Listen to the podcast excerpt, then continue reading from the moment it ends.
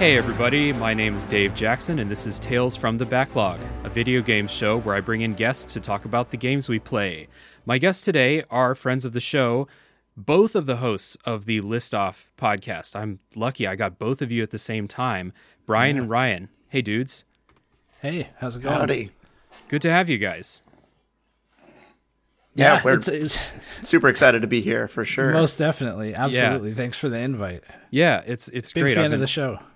Thanks. I've been looking forward to this for a while. I'm a big fan of the List Off podcast, too. So before we get into talking about our games uh, and stuff for today, can you uh, just tell my listeners for a second, what is the List Off podcast all about? Sure. Yeah, this is the part where I usually say, take it away, Brian. And I'll then, take uh, it away anytime. Yeah, go for it, dude. Go for it. We are a list-based podcast. We mostly focus on video game lists, so like top tens of PlayStation four games or top ten water levels, music, et cetera. But yeah, we, we do that weekly, and uh, sometimes we have guests. Yeah, we're slowly approaching our two-year mark in like five, six months here. So uh, we thought we'd run out of ideas sooner or later and have to do something outside of video games, but it hasn't happened yet. Hell yeah. Yeah, and anyone who knows me and knows like my other show, the Top Three Podcast, knows that I'm a list person at heart. So like when I was like, oh, th- uh, a show that does video game focused lists, hell yeah, I'm in. Just from that, I'm in. And it's a good show. I enjoy it. I listen every week, and uh, everyone listening to this show should check out the List Off podcast for sure. Oh, thank you. Thank you. Yeah, I do the same. I listen to your show every week, man. It's, hell yeah. Uh, it's, it's gotten me into some good games. I'll say that much. Yeah. And today we're going to be talking about another game that I think is uh, pretty good, which is Death's Door. And Death's Door is an, I'm going to say an isometric action adventure game developed by a two-person developer team, which is kind of crazy. Just two people. Uh, they are called Acid Nerve. And this game was published by Devolver Digital in twenty twenty-one.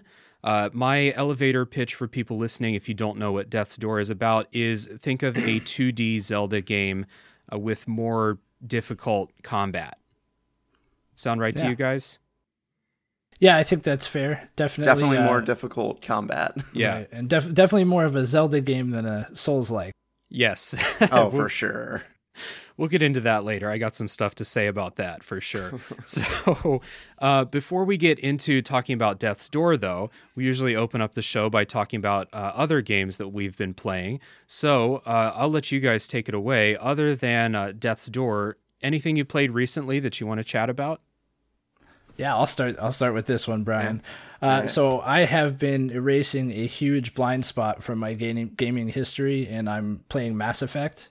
Uh, I'm currently playing through the first game, which uh, most people say the second game is the high point, so I'm really looking forward to that. Uh, but I, I am enjoying the first game so far. I think I'm more than half the, half the way through it and uh, should finish it shortly here. I also just had to put down Inscryption on my computer to record.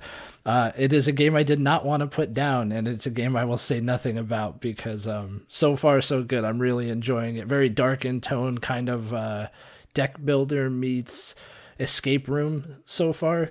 So we'll mm-hmm. see where it goes from there. Yeah, you one will of the, see where it goes. One of the previous guests on this show on the uh, the Messenger episode talked about playing Inscryption, and he was having a good time too. So uh, I my P C can't run it, so I'm just hoping like Devolver puts stuff on consoles all the time. Right. So I hope they can do that for Inscryption because I've heard basically nothing but good things about it, and like the you know the art style and the theme and stuff looks super cool. Yeah. So I was afraid my P C couldn't run it. I have like a G T X seven forty-five, uh, which is actually just for business, but it, it does run the game. So um, pretty pretty happy with that. Uh, but I, nice. I couldn't wait. I couldn't wait anymore for, for something to possibly be ported, right? So I, I yeah. definitely wanted to get it in before any spoilers hit my ears. Mm-hmm. Yeah, they are working on console versions. I, I oh, did cool. hear that they themselves said it through Twitter. So that's good. Yeah. That's good. And de- like I said, it's Devolver, and they usually port basically everything to consoles. So right. good, good. Um, man, Mass Effect is... Uh, well, are you, you're playing the Legendary Edition, right? I am. Yeah. yeah. It's on Game Pass. So uh, I don't... Yeah. You don't have Game Pass, right, Dave? I don't, I don't have oh an Xbox gosh. and I don't have a P C that can run most games, so Game yeah. Pass is just not not going to be my thing. Yeah, yeah, I understand. I mean, they, there's rumors about them making a little dongle that you could add to your T V. So maybe oh, if that happens, shit. you could get in on it. Yeah. Oh, Jesus, I uh, man, I I'm you know I'm I'm I'm kind of like I wish I could have Game Pass because then I wouldn't have to buy so many games. Right. But then I'm already like, I have a backlog of like seventy-five games, and then all the stuff in the P S Now library. Um, I don't need more games, mm-hmm. but I would like to have access, you know? Yeah. So the, I find that when I first got Game Pass, I had the same issue. I was like, oh my gosh, my backlog grew exponentially. I, you know, very anxiety inducing. Uh, however, it offers you the freedom of trying a game, and if it's really not your thing within the first hour, you have no qualms about putting it down because you didn't spend money on it. So right. that's nice. Yeah. yeah, that would be nice. And if it's like, if it's just a thing you plug into your T V instead of paying, you know, five hundred dollars for a new Xbox, right. I think that would yeah. be a lot easier to swallow for sure. Absolutely. Let's not forget about xCloud, though. Just one last point there. You can run that thing on a Chromebook if you really wanted to. It's true. It's true, yeah. There's, I don't have not a whole lot of experience. experience. Yeah, I've played a few things on uh, the P S Now, uh, like cloud streaming stuff, and it's worked out okay. Uh, mm-hmm. So I, I wonder if I ever leave uh, Korea, where I have like the world's greatest internet, if I go back to like Ohio internet, it might not be right. so great. We'll Oof. see. Yeah. Uh, Brian, what you been playing, dude? So I have been knee deep in Returnal, and yeah, yeah I, I knew I was going to love that game. I, I completely missed it last year, but now I have the P S five, the game, and yeah, I'm I'm really enjoying it. I'm not that far. I've only gotten to the second boss. Can't seem to beat them, uh, but I, I I'm getting closer and closer. So yeah, that game really, really is technically just a marvel, and it's incredible. It feels yeah just like this arcade game but in a fully three D world, and that is just kind of mind-blowing. yeah. I was just dodging bullets the other night and thinking like, man, this is just this is like Space Invaders, just on, in these little pockets of of fights basically, and it's yeah phenomenal what they did. I've talked so much about Return, but it is so seamless and so fast and smooth, and the anime, it really does that. I think ex, you know really express what the P S five is capable of better than any other game out there, especially when you get into like the teleportation animations and stuff. Oh, yeah. When you mm-hmm. get like molecular, it's just it's incredible. Yeah. yeah. I I loved Returnal so much. Like um, I put it off for a long time too, even when I had the P S five, because I I don't like scary games, and something about the marketing made it seem like it was a horror game. And right. there's some scary parts, but it's definitely not. So I, I kind of regret putting it off for so long. But yeah, I fucking love that game too. And um, it's going to be an episode on uh, Tales from the Backlog in the next few months. I have uh, another buddy who like just nice. really loved it too. Yeah, I I don't have a lot of negative things to say about it. It's just a it's just a good ass game. Yeah, my first and only platinum trophy. Oh man. I th- I thought about it, like, so to get the, after you beat the game, to get the platinum, is it just like, do you have to max out the weapons and stuff like that? Is there anything weird you have to do? The most tedious part is uh, getting all the xenoglyph ciphers. Oh yeah. Uh, in the in all the levels, it does a good job of tracking how many you have left. You just have to deal with the R N G of room spawns, which can right. be the tedious part. But I I just enjoyed the gameplay so much, it wasn't it didn't really bother me. Yeah, for sure. Yeah, it's the gameplay is just incredible. Like I, I wouldn't mind. I actually thought about like if I was going to start streaming again, like why not just stream Returnal from time to time? Because it's just a blast to play through. Yeah, absolutely. Um, yeah. How about you? Oh, uh, let's see. I'm trying to think, like, it, it's always weird for me when people ask me, because I'm not sure, like, do I want to talk about games that I'm playing oh. that are going to be on the show later or... Uh, I recently beat the Guardians of the Galaxy game, and I don't nice. think that's going to end up being an episode of the show, uh, but I did love it. Like, really, I was playing uh, Yakuza Like a Dragon, and I it, every day I was like, play Yakuza a little bit less and play Guardians a little bit more. Like, I just, the story and characters and everything really sucked me in. Yeah, the writing in that game is is really something else. Yeah, it's, I mean, so it's Eidos Montreal, and they're the ones mm-hmm. who made the the newer Deus Ex games, which I really, really like. So as soon as I saw them, I was like, oh, that's okay. It's going to be better than that Avengers game, right? But I they really nailed the Guardians, like how they banter with each other and get mad at each other and, uh, you know, rip on each other and everything that makes like them a good group. They really nailed it. Yeah, absolutely. And and actually had like a really heartfelt uh, story going on too. It was great. Yeah, I, I, I was talking to uh, to Eric from uh, Side Questing Podcast, mm-hmm. and we were both like, I wasn't expecting that level of emotion from a, you know, a Marvel game. Yeah, yeah, yeah. I mean, I've re- I've read some of the comic books, so like eh, it it could be heartfelt. Comic books could be heartfelt. No, they guys. they can for sure, and like, you know, some of the movies are heartfelt too. But like, yeah. I, I kind of feel like, you know, with the the Avengers game felt like such a, you know, cash grab in so many ways. Like I wasn't really expecting them to put energy into writing a really good heartfelt story for mm. what seemed like a kind of throwaway video game at the very beginning, you know. Oh yeah, especially when it was announced, it was it definitely exceeded, I think, everybody's expectations. For sure. Yeah. Cool. Well, uh, what do you guys say we get into Death's Door? Let's do it. Sounds good. All right.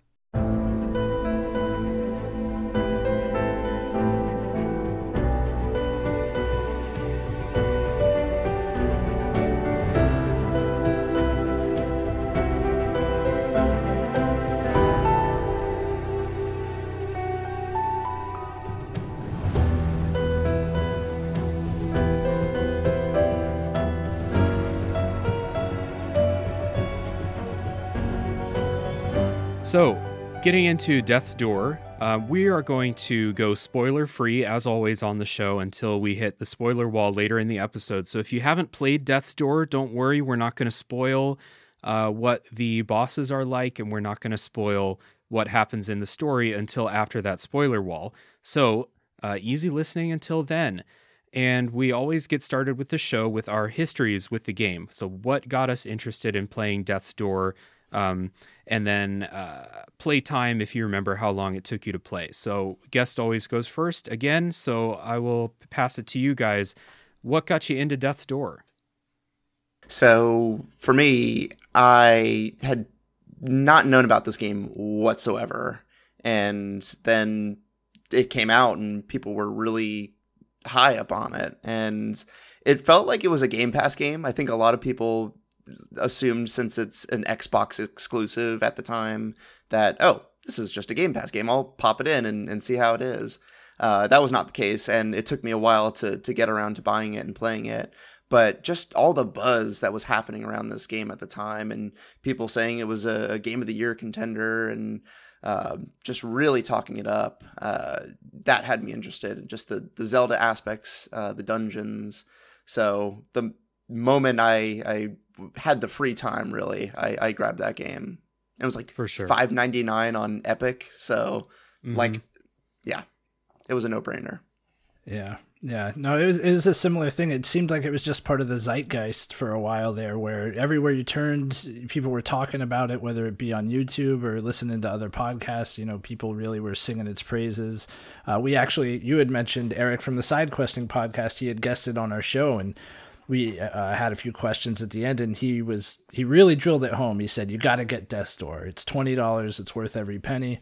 So I think that night I downloaded it and, and played it and um, started playing it. It took me probably about nine hours, I'd say, maybe seven to nine hours, somewhere in there, to get through it. Uh, it is a lighter game, but um, yeah, it, it definitely had enough hype that uh, it piqued my interest. And then to have someone who's opinion I respected say go ahead and get it, it was all I needed for an excuse to spend the money. I agree, though, it did seem like a game that should be on Game Pass, and I was kind of tough to buy that, you know, actually spend money on my Xbox. Felt a little yeah. strange, but I did. Does, doesn't it feel weird when there's a game that launches on Xbox and it's not on Game Pass from day one? Right. You're like, wait, are you are they allowed to do that? Yeah, yeah, I, I, yeah, it did. It felt funny having to, like, spend money on the Xbox. It's like, no, I don't want to do this. This is wrong.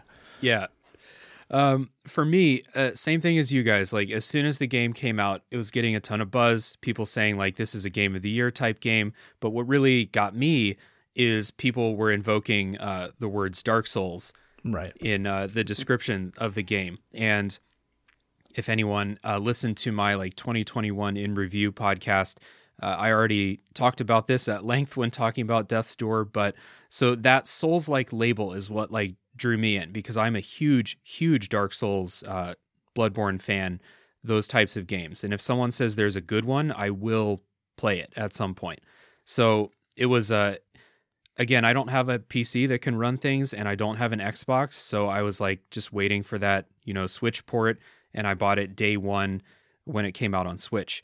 And uh, for me, it took nine and a half hours. Um, I love it when games keep track of how long uh, it takes you to play. Like I, I'm yeah. just kind of a sicko with stuff like that. So uh, I'm glad it did. So for anyone listening, this is not um, a very long game. It's, I mean, shorter than most Zelda games, uh, of which this is a uh, most direct comparison. So, yeah. Yeah, absolutely. I think all the new gen consoles, too, tracked playtime. So, yeah. Pretty cool. Yeah, I was. Uh, I, I was. I love. I love seeing that stuff too, man. I always like check other people's playtimes. And, I do. Yeah. It's it's the only reason I want to add friends on Switch, because you can't do anything with your friends on Switch really, except right. see what games they're playing and how long they're playing them. And I like to peek and be like, "Oh, this person's got five hundred eighty hours in Animal Crossing. Oh, good for oh, look oh. at that." yeah. Yeah, you should look at my Splatoon playtime. Splatoon two. Oh, Splatoon's, an, Splatoon's another one up there where I'm like, I have a couple people on my friends list that are like, you know, twenty hours in Mario, you know, fifteen hours right. in this game, and then seven hundred eighty hours in Splatoon two. And I'm like, oh, okay. yeah, it's a good game. Yeah. So let's uh, let's talk about kind of what makes um, Death's Door special, what makes it stand out. And we're going to start out by talking about the story. And uh, in Death's Door, you play as a cute little crow, which, again, it's another part of, like, the charm of this game is uh, the characters, and you're playing this cute little crow dude who has a uh, lightsaber or something like that. And your job is to harvest souls for this kind of, like, looks like a government office, um, you know, kind of like uh, the underworld in Hades is presented as a... Uh, you know, a government office. It's kind of the same in this game. So you go out on an assignment and you're supposed to harvest this soul, but somebody steals it from you. And they introduce this thing where, like, while you're out on assignment, you are mortal and you can actually die, uh, which I guess these crows are immortal. Um, so that kind of, like, sets up this story with the game where something's gone wrong in the bureau. You're trying to get after the soul that you have to go get for your job. And that sets you out in the world uh, to go out and, like, this is your task throughout the game. Uh, so throughout the game, Death's Door gives you, like, lore notes, kind of. I mean, I'm, I feel like I'm going to say Dark Souls a lot in this podcast, like I did in the Hollow Knight one too. Uh, so drink every time you hear me say Dark Souls. Uh, but kind of like Dark Souls, you get little, like, lore snippets as you go through, uh, but and you're alone most of the time instead of getting, um, you know, the owl in Zelda talking to you the entire game or something like mm. that. So um, that that's all I'll say about the story, but... Um, what do you guys think about the the overall plot and, like, or I guess, like, themes if we're not getting direct plot all the time mm. in this game? Well, I definitely think the theme's interesting. I mean, and you know, uh, you compared it to Hades, and visually it is very much that bureaucracy, office space. Uh, you know, everybody has to do their desk job to, like, tally death, right? Yeah. Uh, but I did think it did a very good job uh kind of telling you that when you step out, you are mortal, you age. Uh, it immediately instills a fear of death in you that that makes it uh, really the whole game is centered around death and and the fear of it. So it really drills that home almost immediately. Um, but I think the aesthetic's great. I think the crow is, like you said, adorable, like super cute little. He's just little... he's just along for the ride. He he right. doesn't really have any interest in what anyone's talking about. He's just doing a crow, like, looking around, and I love yeah oblivious. The mannerisms. Yeah, whenever yeah. people are talking to you, you're like, it, you almost get the feeling like the crow is just a crow. Like he doesn't really understand he's what people listening. are saying. He's just looking yeah. around like a crow does. And yeah, it's yep. great. Uh, yeah. The, uh, yeah. that, that's something that's, it's going to be a consistent like point of praise throughout the show, I think is, is, uh, the animations and, um, the, just how like smooth and kind of well thought out. It's a really simple game in a lot of ways, but like, it's very, very tight in, mm-hmm. in those kind of ways. And like, yeah, the animations with the crows, uh, are, they're excellent. Yeah. Yeah. Yeah. Um, I do think the storytelling, there's a lot there. Uh, if you take your time through the levels, you can, you know, kind of find out what's going on in any particular level or with the boss of that level. So I do think things tend to be a little more vague in the Souls games where yeah. you gather, you like what you're reading, right? You like all the lore in a Souls game, but ultimately, I don't know about you. I always got to go to like a YouTube channel and oh, have yeah, it, me too. like, yeah. Okay. Like how does this all fit together? You definitely don't have to do that with this game. It is very yeah. much there for you to figure out and you don't, you can figure it out on your own. Yeah, each um each kind of like spoke you're going off on in, in like a I'm actually playing Majora's Mask right now, and it's it's very similar how you go off on these spokes as you go through the story, and each spoke has a contained story in there, all relating to that theme of death. So they are a little bit more direct with some of the storytelling uh, with those individual stories, but the like the bigger story and like what's actually going on in the world, um, you get little lore notes throughout, and then you get more direct storytelling toward the end, but we'll go into that in the spoiler section. Mm-hmm. And throughout the game, uh, you are going to meet some characters, like N P C characters. There's usually one major N P C in each of those uh, spokes, and they're going to kind of be your your vessel for like that spoke's individual story. And another thing that I think is cool is the bosses uh, in the game are not just like monsters that just show up when you get to the boss room. They have their own story. Some of them will actually talk to you as you make their way, make your way through their dungeon, and you can learn like what's going on with them too, because uh, they are all souls that you need to uh, capture uh, for part of the main plot too. So that should tell you like, I need to capture their soul. This person is uh, should be dead, but they're not, and they all mm. have their own kind of individual reasons for why they're cheating death. Yeah, um, so it threw me off the first time I ran into one of those bosses, the first the first one, when they just kind of appear in a room and start talking to you, and I was like, oh, oh, it's like, is it going down right now? Yeah. yeah. I don't feel prepared for this. Yeah. yeah. Yeah, you definitely got a sense of their personality every time that happened.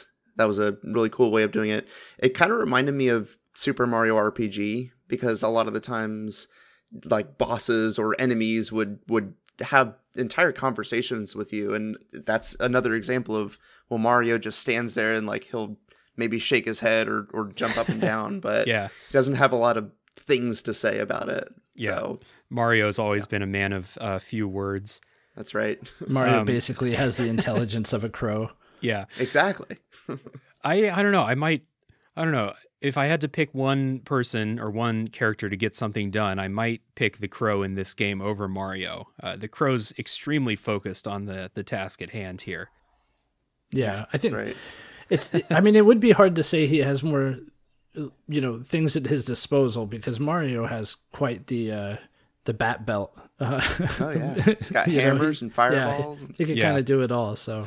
It's it, that's a, that would be a tough call. Uh, I'm glad you mentioned those characters that you run into in each level too. They were some of the most uh, endearing parts of the game for me. Uh, just each one of them is unique and, and tells a unique story, and and just came off as like a, a, some of them came off as like cool guys I just want to like hang out with. You know, uh-huh. yeah. yeah, it was good. Yeah, for sure. Um, another thing that stands out in Death's Door is uh, you've already heard a little bit of music throughout this episode, and um, on uh, the Main Quest podcast, big twenty twenty-one Game of the Year uh, podcast that he did, uh, Death's Door was the winner for Best Soundtrack uh, for me, was my winner for Best Soundtrack of uh, twenty twenty-one, and I just think that the music in this game is like it's incredible, and it's past that kind of test I have where like, do I listen to this outside of actually playing the game? And I actually listen to this soundtrack a lot. It's uh, it's very good. Yeah, a lot of harp sounds, I, I feel like, or like plucking, like mm-hmm, I feel like piano. That was one of the main things that, that I enjoyed from it. Yeah. Yeah, it's very like lo-fi, right? And uh, easy listening. It's it's good though. It's very, very good music and uh, very somber. It, it definitely conveys the tones of the game. Yeah. And so I like like when you're going through some of the levels, it's it's really laid back and you get like these nice piano melodies or um, like more fantastical instruments, for lack of a better uh, description. Mm-hmm. I don't know shit about instruments, but um, uh, uh, the uh, like the boss tracks will like get into these like big like electric guitar uh, based right, songs right. that are really really cool. And then there are some like huge like uh, fairy tale like um, yeah just like fairy tale esque melodies that play yeah. in um, kind of more like uplifting or like more energetic moments um, as you're right. exploring or in cutscenes and stuff like that. And it's just very whimsical. Yeah, right. That's a good word for it. Whimsical. Yeah, let me write yeah, that one I'm, down for next time. I think we're we're very similar in that aspect, Dave. Uh, I love music. I love video game soundtracks. I definitely know what I like, but I don't know shit about music. Like yeah, exactly. How to make it, any instrument, nothing about it. Yeah, I I can just tell you that this the soundtrack is just it, it's excellent and it's it's varied, and uh, they do that thing that, you know, good video game soundtracks do, where they take that main melody and they put it in different situations with different tones to it uh, to kind of convey like what's going on in that particular scene. Uh, I want to mm. shout out the composer. His name is David Fenn, uh, fellow David. Uh, we'll leave the jury out for like who's the better David, but uh, he made a fucking great video game soundtrack, and uh, I make a uh, video great game podcast. podcast. I was going to say it's it's up to you whether it's fucking great or not, but um, he he made a great soundtrack, uh, and I'm sure there are other people that helped, but uh, yeah, fantastic soundtrack. Yeah, I would say you make two great podcasts, Dave. That's right. So, I want to forget know. about uh, the top three show. You and, might have him there. Yeah, that's true. Two is greater than one, and as far as I know, well, maybe he did another game. I'm going to have to do more research. He did. He did do another game. Oh, no. I'm sure he did. A oh, few no. more. I'm I'm we in shambles over that. Here. yeah. um, and uh, we, we talked a little bit about visuals before, but um, we talked about animations that are very, very smooth and good. Uh, the game is really colorful with uh, different themes for each area, as you might expect. You know, you have your snow area, you have your swamp area, and they're very um, just like the artistic style is really simple, but at the same time, it looks nice. It's a it's a good game to look at. And then in the Crow's headquarters, it's this black and white, and I love the like contrast. Everything's black and white except that glowing red like lightsaber you're carrying around, and that just always struck me as so cool. Yeah, wasn't it wasn't something else at some point? Doesn't isn't there a little more color in that environment? I can't I can't remember it. It's been a little while, but there's stuff that happens in there that introduces uh, colors in flashes, but you know. We'll save that for later. But for the most part, when you're walking around, you, uh, you, it's just all black and white, everything, the characters, there's some like little green dudes, plant dudes running around in there. But, uh, most of the time it's just you and that, uh, that glowing lightsaber thing. Yeah. Very muted. Mm-hmm. So definitely black and white in the office kind of area, but everything else is just so muted when you get into these worlds. I do like how each world was structured. Uh, it is one single environment, but there typically is at least two parts to that environment. You know, there's either an outdoor and an indoor part or like a cave, or it mm-hmm. always felt like you were exploring something new because of that slight change. And it felt like a real space too. Mm-hmm. Um, I think that perspective really helped give a sense of exactly where you were. And yeah, whenever you did go into a cave, you would come out the other side and like, oh yeah, that, that was the distance I covered. It, it all visually makes sense. Right. Yeah. And they, they do a cool thing in those environments that you're going through where like the environments are really big and there's usually like one path you need to follow to make your way through it. But uh, they do that very good uh, Dark Souls, take a drink, everybody thing where you're unlocking uh, shortcuts to make, like, if you die, uh, it makes your trip back to where you died much shorter. And it always feels good to find those shortcuts. Mm-hmm. Yeah, I love those moments. Yeah, those are always good. I feel like I want a zoomed out just picture of the world because it, yeah. it's all like connected, like you said. So it, it would yeah. make just a really big world that you could look at everything at once. Well, we're talking about kind of going through those levels, so we might as well talk about what it's like to explore those levels because uh, like we, we kind of made the comparison already to Zelda. Um, so what I meant by that is mostly there's uh, big dungeons just like Zelda games have, but uh, before you get into the dungeons, you're going through these big environments and you're exploring, um, you're solving little mini puzzles, you're fighting and stuff like that. And uh, something I think this game does really well is you have a good reason to like poke around everywhere because there's always good stuff to find. Um, you're finding like currency that you can use for your um, your skill tree upgrades and stuff like that. And it's like they have this weird thing with the experience system in the game where you uh, you need these you need this currency to upgrade, but you you get like shit. currency for fighting enemies in the game. You'll get like one experience for killing an enemy or like ten for killing a hard enemy, but you'll get like hundreds as exploration rewards in the game. Mm-hmm. So you're really incentivized to poke around everywhere. I didn't even pick up on that during my playthrough. That's funny. Uh, I just kind of didn't pay much attention to the experience until it was like time to spend it. Mm-hmm. So uh, it, it's actually really interesting that they did it that way. I think that's that's cool. Like you said, it incentivizes exploration. Yeah. Well, like I came I came at it like, again, I told you, I thought this was a Souls-like game. So I was, you know, I was watching how much experience I get for each fight like I would in a, uh, a Souls game. And I was like, wait, I got two experience for that? What's going on here? Yeah, slap in the face. Yeah. Yeah, I think that one of the coolest things about the exploration was when you would find those secrets, because sometimes it would be hidden and you would kind of see like a, a shrine or something and you would try to make your way over there and the world would just rotate when you got into view. And that mm-hmm. was your you found the secret kind of visual cue. Um, so that was really cool. Sometimes there would be huge things just like hidden behind like a cliff face that you had no idea was even there. Yeah, yeah, they did some interesting things with that kind of two point five D, like tre- like Captain Toad's Treasure Tracker kind of exactly. things, right? Mm-hmm. Yeah. You, yeah, you just turn a corner and all of a sudden it's a huge, huge room there. Right. Yeah, and uh, other cool things you can find uh, by exploring. Uh, you are playing as a crow, so you find these collectibles called shiny objects, literally called shiny objects, uh, and those have little lore notes with them too. Um, sometimes those things allow you to solve other puzzles. Uh, you will sometimes find these uh, shrines uh, that you can kind of interact with, and they work like heart pieces in Zelda uh, for both health and magic. I only found enough to get like one health upgrade through the whole game. Like they're really Me hidden, too. And I yeah, got the four- yeah. I got the fourth one like way late in the game. Right. Same yeah. exact thing happened to me.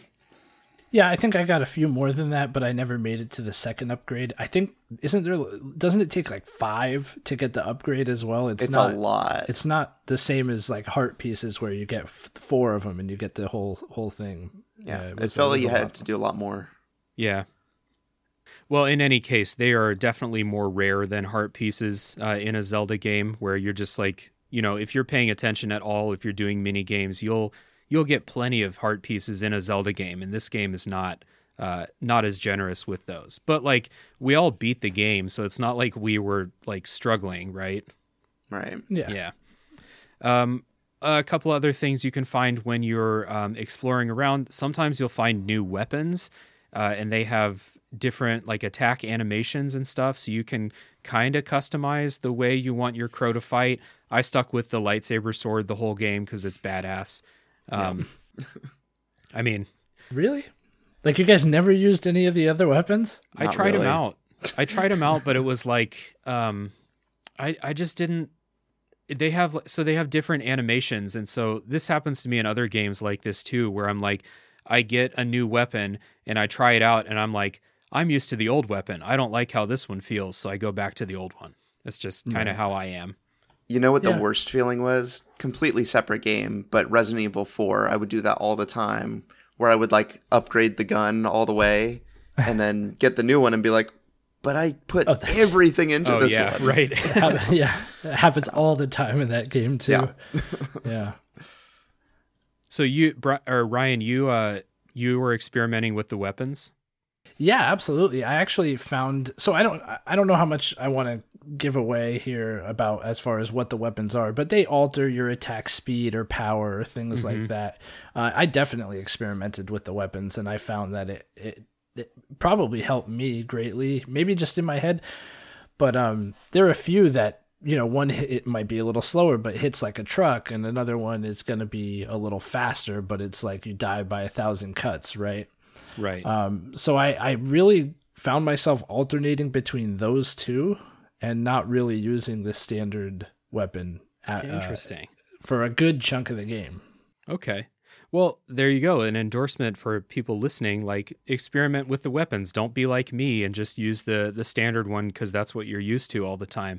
I kind of, in games like this, because this game's not easy, and in any game like this where it's a little bit difficult, um, I'm if I'm really comfortable with a weapon, I'll just use what I'm comfortable with. And, you know, mm-hmm. if it takes me two or three more hits to kill something, that's cool because I'm comfortable with what I'm doing. Yeah.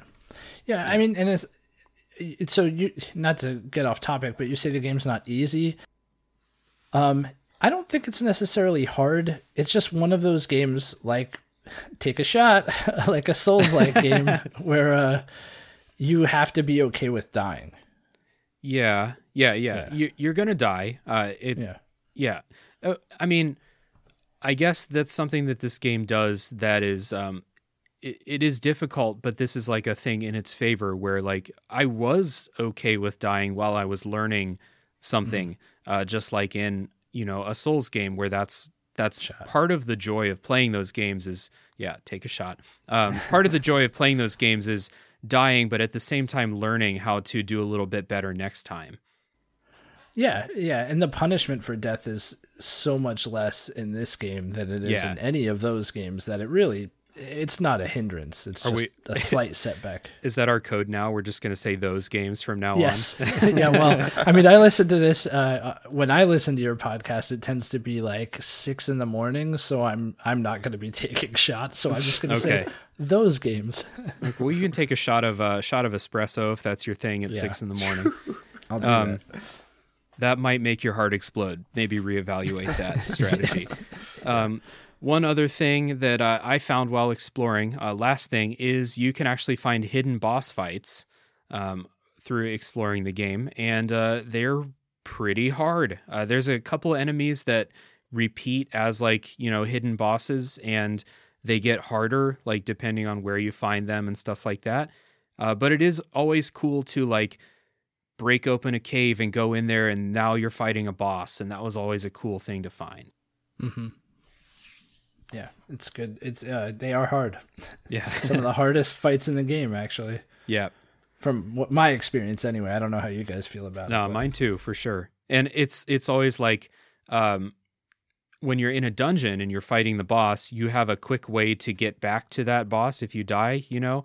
But in um, in those hidden fights, it might be just in a cave in the middle of nowhere, in the middle right. of a level that's far away from one of your spawn points, and you have to run back there if you want to fight it again. Yeah. So. Yeah. Very familiar with that. yeah. And the last thing uh, to talk about with exploring is, like a Zelda game and not unlike a uh, Metroidvania, you're going to pick up items that, I mean, like, there's literally a hookshot in this game, which is why I'm uh, saying, like, Zelda, Zelda, Zelda. So just like in a Zelda game, you have come across points like before that where you're like, I need a hookshot for this. I got to come back later. And uh, Death's Door does that same thing with the uh, the few upgrades that you get. You get like a you get bombs, and you get your um, your hookshot. You get like a fire spell, and all of these will unlock new secrets for you to find and upgrades and stuff like that if you take the time to go back through those levels. Mm-hmm. Yeah, I guess now's a, it might be a little late to say the crow doesn't fly. so you will need a hook shot. Yeah. It's got that heavy weapon. You can't exactly. fly anywhere. Right. Yeah. yeah. But I don't. When you guys play um, Zelda games or Metroidvanias or something, is that something you like doing? Going back through those uh, those old levels to kind of comb for all those upgrades you missed before? I feel like I did that more when I was younger. I would get the upgrade and then go back all the way through. Mm-hmm. But nowadays, I just get it and then go to the next place to like mainline the story, and then maybe I'll go back. Yeah. Yeah, this is why we get along so well, Brian, because uh, I'm kind of the same way. When I was a kid and you had the one game that you just pour hours into and, and search every corner of, uh, I would definitely do it more. If the game is good enough, I, I, I will do that sort of thing. Um, but it really depends on how far back I have to go. You know, if there's something within the area I'm in, sure, cool, I'll do it. But if I have to go like all the way back to the beginning, it's not going to happen. Yeah. For me, it kind of depends on like, especially in a Metroidvania where you got to go through a whole bunch of rooms and stuff. It, it kind of depends on how good it feels to play. You know, am I having fun mm-hmm. just like jumping and gliding around? If mm-hmm. so, I'll, I'm much more likely to do it. Um, in Death's Door, it's kind of in the middle. I went back through the big hub level uh, for upgrades, but I didn't go back through all of the uh, the spokes looking for upgrades. That's probably why I didn't find so many of those shrines. Uh, maybe that's on me. Yeah, well, I did the same, so yeah. yeah, probably why I didn't find them either. Yeah, and uh, well, a little tease for what's coming up after the music break is uh, part of the reason that I didn't go back through all these levels is uh, the combat. So we're going to take a little music break. When we come back, we'll talk about the combat, which is a big part of what you're doing in these levels.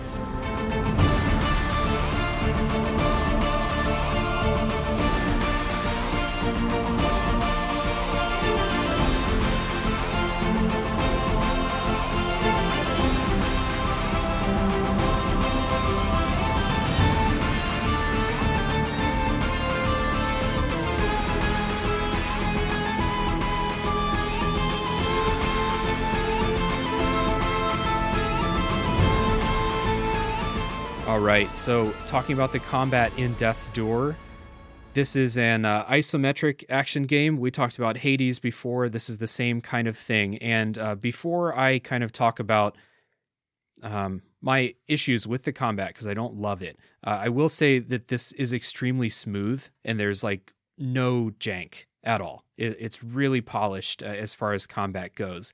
I never really had like hitbox issues or... Um, enemies glitching or anything like that. It's extremely smooth. Mm. So you want that was us my to experience. Start? Yeah. uh, yeah. Yeah. It was very smooth, very responsive. Um, it felt kind of standard.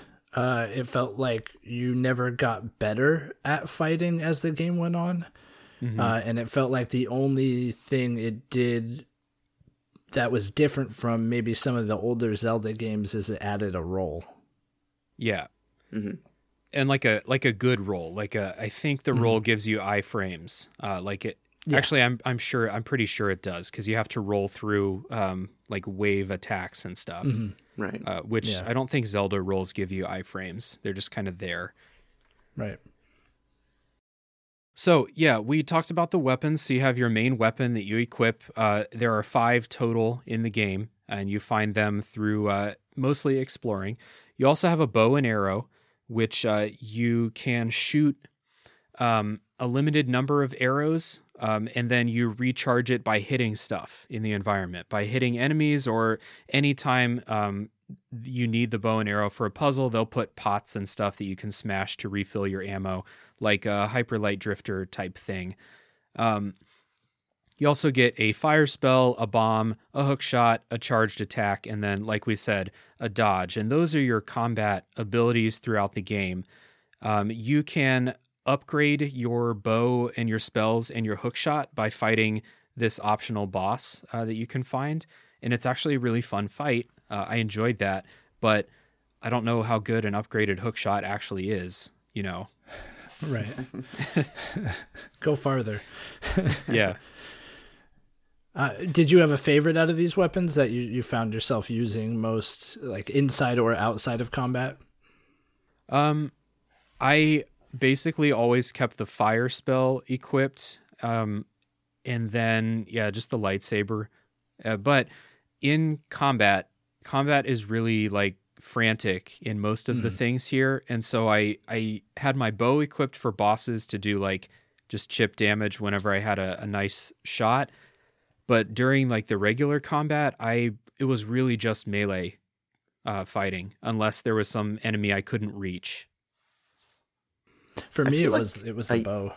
Oh yeah, the bow. Yeah, the bow. Yeah. yeah, it was the one I upgraded, so it didn't take long. It didn't have a long delay to to fire, mm. so I think that might have helped. Um, and I just uh, yeah, I would go ham with that with that bow.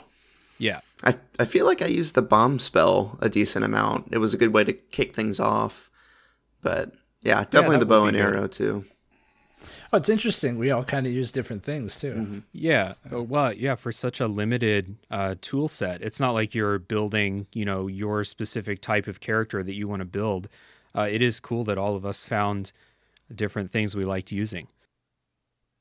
Um, in uh, so most of the combat is. These, there are enemies like in the levels. They're just kind of walking around uh, to fight. But the way the game has made combat challenges is uh, with these kind of like horde wave encounters. And this is in your important rooms. Uh, you always have to fight them as you're making your way through uh, the level to get into the dungeon. When you find your big dungeon upgrade, like Hookshot, for example, you have to do a big wave-based thing. Um, and, uh, I don't like these at all. I don't, I don't, I don't like, uh, I don't like how this is, this is how the game has made combat encounters, which is just wave and then wave and then wave. Like there's, there's, I don't feel like there's any of these where they have creatively like, okay, this enemy here, this enemy here to create a challenge. It's like, you're going to fight this uh, this small guy, and then you're going to fight mm. this big guy, and then you're going to fight the small guy and the big guy. And right. that's how a lot of those things go. And I'm by the end of it, I was like, oh, God, another fucking wave combat. I wasn't a fan. Right. No, I, I I get it. It is that, like, it, it just ramps up. And uh, there's one that I had a, specifically that I had a really hard time with later in the game um, where it was like, yeah, oh, here's a small guy and a big guy. Now here's two big guys. Now here's three big guys. Yeah. Now here's yeah. four, you know, yeah. and it's like, stop. Exactly. Like, wh- where's the end to this? Yeah. Um, so I, I can see your gripes with it, but I, I, I had enough fun with them that, uh, I, I don't know if I would necessarily classify it as a negative, but, um, I could definitely see how it would get annoying. Yeah. Well, like, so I, I don't know, in the beginning of the game, Um, I thought like, oh, okay, this this is cool. So uh, I have to pass this challenge. And Zelda does this too, where you'll go in a room and a bunch of enemies come out and you have to kill all the enemies to unlock the door. And so this game does that too in the dungeons and stuff. But it's just any time they want to have a combat challenge, it's a wave encounter every single time. And I like by like the halfway point in the game, I would see like those pink doors opening. I'm like, ah, oh, God damn it. Not again. yeah. Yeah. But like the sa- the saving grace is that the combat's really smooth and it's, it's, you know, it would suck if like the combat was janky and the hitboxes were bad, but it's not like that. So like, if you like fighting in this game, then uh, you may enjoy these wave-based things more than I did. I'm generally a wave fan, you know, I, I like horde mode and uh, whatever it's called in Halo, but yeah, I, I kind of echo the same things you guys are talking about. Um, it when it was more challenging, when there were more enemies in those later levels, I tended to enjoy it more just because I was having to think about more about the combat, um, which I did really like. So when it was really chuff, that was the the time that it really shined for me. Yeah. I feel like I can't gripe about this too much, though, because there is another wave-based type of battle that I really enjoyed. Um, but well, I'm sure we'll talk about that later. Okay. Yeah. Um, yeah, I just, I, I don't know. I just got tired of it. And the other thing that, like, I actually think, okay, Brian, you you brought up a good point. I don't like waves in any game, really. If it's like playing like a, you know, a co-op shooter or something like that, and that's how it is, it's like, you know, wave after wave after wave. I just, I don't want to play that kind of game. Ah. So maybe I'm like inherently against that kind of thing. But the thing that I think like kills this for me is the uh, healing system in Death's Door, which, um, so I, the healing system I think is a, a bad design decision. I don't like this at all. So you can't heal in combat at all, uh, or during exploration. And it, like in a Zelda game, you can't heal like by yourself, but you find hearts everywhere. Even in boss arenas, you find hearts that will heal you. Uh, so in this game, you can't heal at all. And I th- you can only heal at these like special pots around the levels, and you have to find a seed to plant in the pot. And then once you plant it, it will always have a seed in it, so you can return to it and heal um, mm-hmm. after a certain number of time. So I get they're trying to set up these healing stations throughout the levels. And I think, like I talked about this in the Uh, Death's Gambit and the Dark Souls episode, I think what they're doing is they're saying, like, you have uh, four hits you can take during this combat challenge. You can make four mistakes, but some of those wave things are really long, and the enemies, uh, they can get overwhelming. They, there can be a lot of enemies on the screen at the same time. And uh, I just, I just don't like this. Like, if you want me to only be able to take a, a certain number of hits, let me heal a certain number of times. Give me Estus Flask, basically. That's what I'm saying. Or uh, I, I don't know. It's it's kind of demoralizing. Don't make it so hard. Don't make it so hard to find like the heart pieces. Yeah. Right? Like, for crying out loud. Yeah. Yeah. Like, and, and again, I beat the game. This wasn't something that made me want to like stop playing. But you know, when those wave things come up, if you if you take a hit early on in the encounter, it kind of like psychs you out a little bit, because you're like, oh, the hardest stuff hasn't even come, and I can only get hit two more times. Uh, and I, I just don't like this at all. I, I kind of viewed it as like a typewriter Resident Evil system, where it was just like, all right, here's the point that I'm at, and then I'm going to either get to the next save point or I'm I'm not, and I'll have to start over. Um, mm-hmm. So I think that perspective helped me. I totally get where you're coming from with that, where, yeah, you have no agency over when you can kind of get a breather at any one point. Yeah. Right. I think that some, in, in some levels, those pots are spaced out really well. In others, they're like every turn you, there was one level in particular where it seemed like you'd, you'd do like a loop, like go to the next corner and there'd be another pot there. And it was like, I really don't need this to be here. Like, I just had one. And then there were other times where, like, there wouldn't be a pot anywhere. Right? Yeah. So maybe maybe that would work. But I agree, it is a hindrance not being able to, to heal mid-battle. Definitely yeah. hurts. Yeah. Like, give me give me one heart equivalent of healing after I beat one of the waves. Or, like, if it's like the super long wave fight, like maybe have one enemy drop something that will heal me one thing, you know, mm-hmm. just not having any healing at all during these like long combat things was just a bummer. I, and it, for me, it was like a major strike for like how fun this game actually was. Uh, 'cause you're doing a lot of fighting. Yeah, it uh, definitely makes those moments a little bit more tense, too, when you're down to your last little, you know, gem of health, right? And it's mm-hmm. like, oh, no. Yeah. Puts a lot more pressure on you. Yeah. But one thing that I thought was really, really good uh, is the boss fights. And this is really surprising for, like, for me to say that I don't really like the regular combat in the game, but I love the boss fights. That's, like, the opposite of how a lot of games end up being, uh, I think.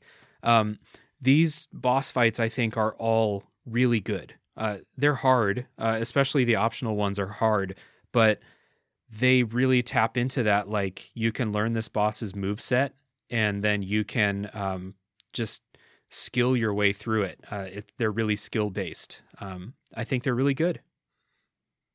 Yeah, I, I loved them. Th- this was one of the highest points for me was mm-hmm. figuring out the bosses. There was one that I had a really difficult time, but then you learn it and understand, okay, these these are all my mistakes. It's it's fair, but I just need to learn it and get through it. Yeah. Yeah, I'd say aside from the music, this, like Brian said, was the other high point of the game for me. The, you know, rabble that you find throughout the level, I, I felt the same as you, Dave. I was like, man, I just want to get through this. Like, yeah. This is just in my way. And any time that I died and had to go back and make it through it again, it was like, really? Like, these guys again? Yeah. Uh, so they maybe could have done a little more with the, you know, average enemy, but they did a superb job with the bosses. Yeah, totally agree. And again, this is a really small developer, so they have, um, you know, limited resources right. and time that they can put into everything in the game. And it's it's pretty clear to me that they spent a lot of time making the uh, making the game very smooth throughout. Everything is smooth and responsive. And then they made a lot of uh, put a lot of effort into making these boss fight these boss fights really, really good. Um, mm-hmm. So, like, if you've played a Zelda game, just, you know, there's Zelda type boss fights. They all have a, a kind of puzzly gimmick to how to uh, beat them. It's not like a, you know, this enemy has a glowing eye. Shoot the eye three times. Right. It's not like it's a bit more advanced than that, uh, but. They they all have a gimmick. There's one that's in the trailer, so it, I don't really feel bad talking about it. Um, the first boss you fight is uh, this, you know, big centipede thing that's like s- or smashing its arms down, and so you just have to avoid the arms and um, uh, just go whack the uh, the middle of it. Um, and then the one after that, which is also in the trailer, is the uh, uh, she's called the the Urn Witch or something like that. Mm-hmm. And so she'll, she'll like a Zelda boss actually does, she'll hop inside of the urn and, and jump around, and you got to use your ability uh, that you got in the level. So big inspiration from Zelda stuff. They're, uh, some of the boss fights were really long. Like they, they take a lot of hits, but they're pretty fun. And once it's one of those things where once you figure out what the boss is doing, um, you're, you're not going to like get surprised by anything. You just have to keep executing. Yeah. So if we're, if we're able to talk about the, the Witch of Urns, right. We're able yeah, to discuss a little bit of that. She's in the trailer, so I cool. don't feel bad about that. So I think this highlights what this game does really well. As you go throughout that level, you encounter puzzles, right, that you have to solve, and they use vases, right. And mm-hmm. a certain color of vase, or vase, if you're pretentious. I was going to say, might are you explode. Trying to say vase? Oh, see? Look at Brian's pretentious. I knew it, man. I knew it. Man, uh, so vase, uh, so they a certain color, when you hit it, it will explode, right? When this is when you're going throughout the level. Another, you know, they all have these different qualities to it. So when you go in to get to this boss, you know not to touch a certain color of vase that she's, like, throwing your way. Mm-hmm. Because you know it explodes from that prior experience. And I thought that, you know, that's really good design there. Uh, it gives you an immediate uh, idea of how to defeat the boss. And there's it's not obtuse like, oh, I got to figure this out on the fly. I have no idea what I'm doing. Um, so, yeah, I, it's one of those highlights of the boss fights to, for me, is they all kind of telegraph what needs to be done even prior to getting to the boss itself. Yeah. But you have um, so, yeah, and like, Zelda bosses will kind of teach you that too. As you go through the the dungeons, you're learning how to use that item, and then you have to use that item against the boss you're fighting. And it's it's the same in Death's Door. And uh, but you but, don't have like a baboon slapping its bare butt like yeah. here, right? It's not, yeah. yeah, that is the only kind of thing I take direction from. Yeah, yeah. I mean, true. That happened in a Zelda game. Like, yeah, guys. Yeah, uh, Twilight I mean, Princess. Like sidebar the. The the N P Cs and stuff like that in Zelda are all just fucking bonkers in, in every game. Like they, yeah. they put all their weirdest ideas and all their weirdest faces that they can draw on the N P Cs in Zelda. So right, um, Beetle. Yeah, uh, I mean, I'm playing. Like I said, I'm playing Majora's Mask at this moment. Oh. I get I get to talk to Tingle once Tingle. every fifteen minutes. Yeah. oh. So yeah, these boss fights are really, really fun. Um, they are they're kind of like They're taking that like Zelda puzzly aspect of it, like we talked about, but just adding a bit more like skill-based combat, because you have a bit more, we you have that nice dodge roll and stuff like that. So they can make it a little bit more um, action-packed than a, a Zelda boss might be. So yeah, yeah. Those are good. Hulu Limpa. I'm sorry. Uh, he's a Tingle tuner is going off. Yeah, he's a thirty-five-year-old uh, right. Kokiri. Dresses, dresses uh, yeah. Never gotten yeah. his own fairy, and he doesn't right. remember me, even though I talked to him ten minutes ago. um, uh, so, the best. Yeah, all right. So, Ryan, you you've played the Souls games, right? I have, I have. I love Souls games. Have you, Brian? I've played Bloodborne, and if things go Ryan's way, I'll be playing through Dark Souls. That's yeah. true. Yeah. uh, but nothing by the, yet. By the time this episode comes out, people will know if things went Ryan's way or not. Um, uh, so, like I said at the beginning, this this game got a bunch of people like saying that, hey, it's like a Zelda and Souls game together, and that was always the descriptor. That that was what made me interested in playing this game. So I want to ask you guys before I say uh, my thing, do you guys think that that's an accurate descriptor for this game? I'll let Brian talk first. Not in the least. No, uh, not not really. I mean, the the combat is challenging, but from my Bloodborne little time I have played of that, that that is way more challenging. You really have to learn the moves of the enemies, and yeah, for Death's Door, I, you know, if I ran into an issue, I kind of like said, okay, well, I guess they do that, and then moved past it, usually without much trouble. Um, so yeah, I, I don't think that's an accurate descriptor. The Zelda thing, totally, mm-hmm. but not Dark Souls.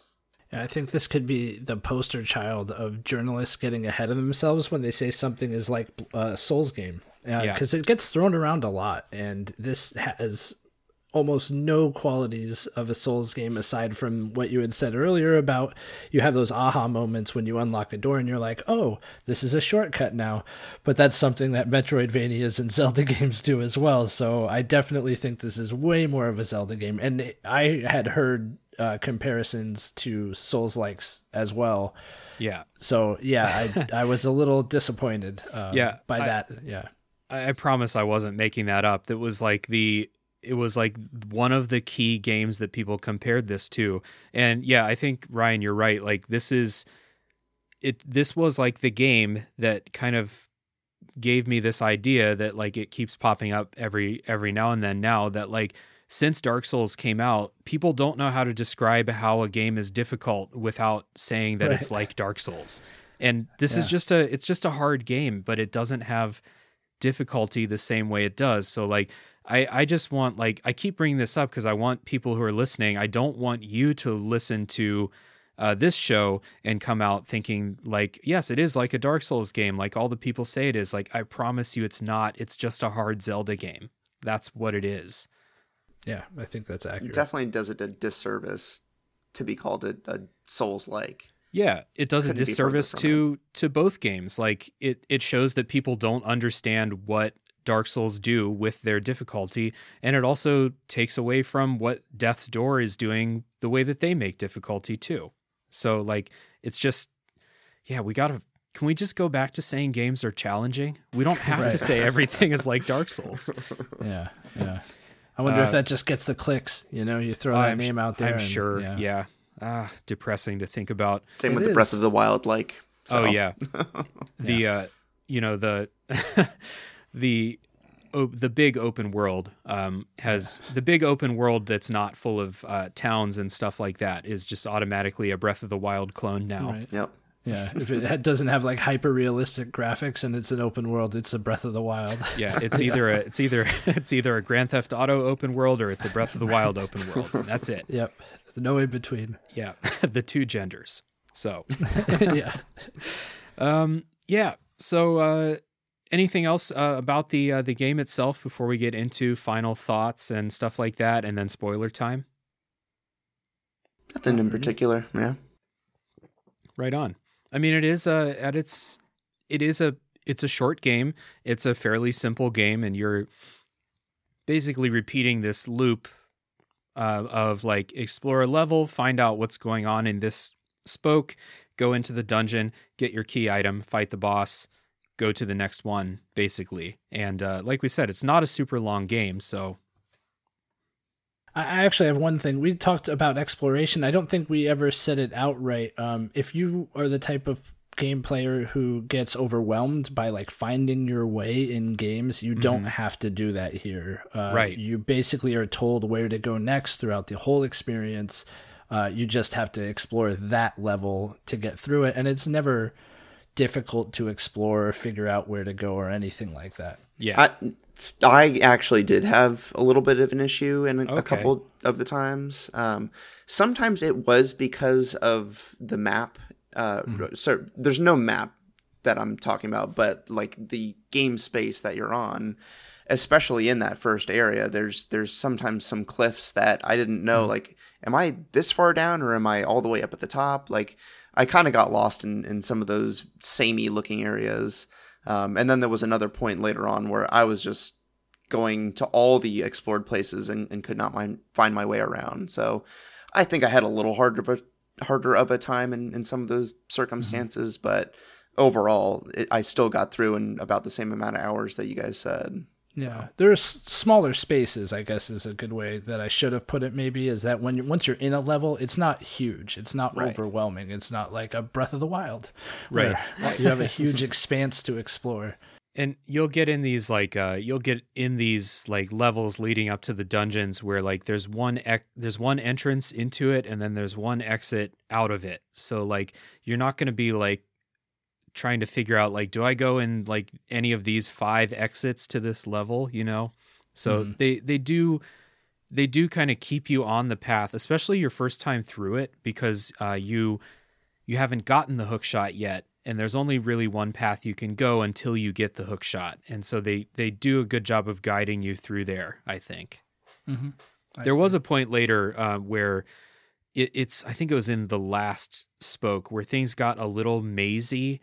And there, I think there was just like a, a staircase or like a, a path that I just missed um, for a while. And I was just kind of wandering around, but that didn't last too long. Yeah. Yeah. All right. So uh, music break here. When we come back, we will give our kind of final thoughts in summary about Death's Door and a little bit of housekeeping.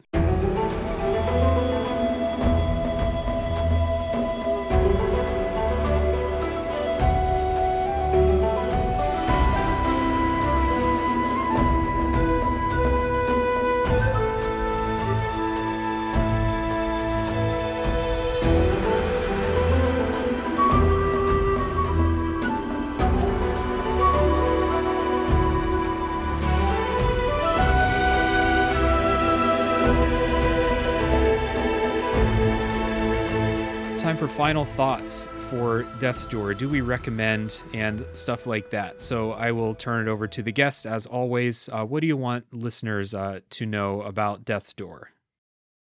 So I'll go first. I I was really hot on this game right after I beat it, and I really enjoyed my time with it and was thinking about it, and that that was always a sign that the game was really good.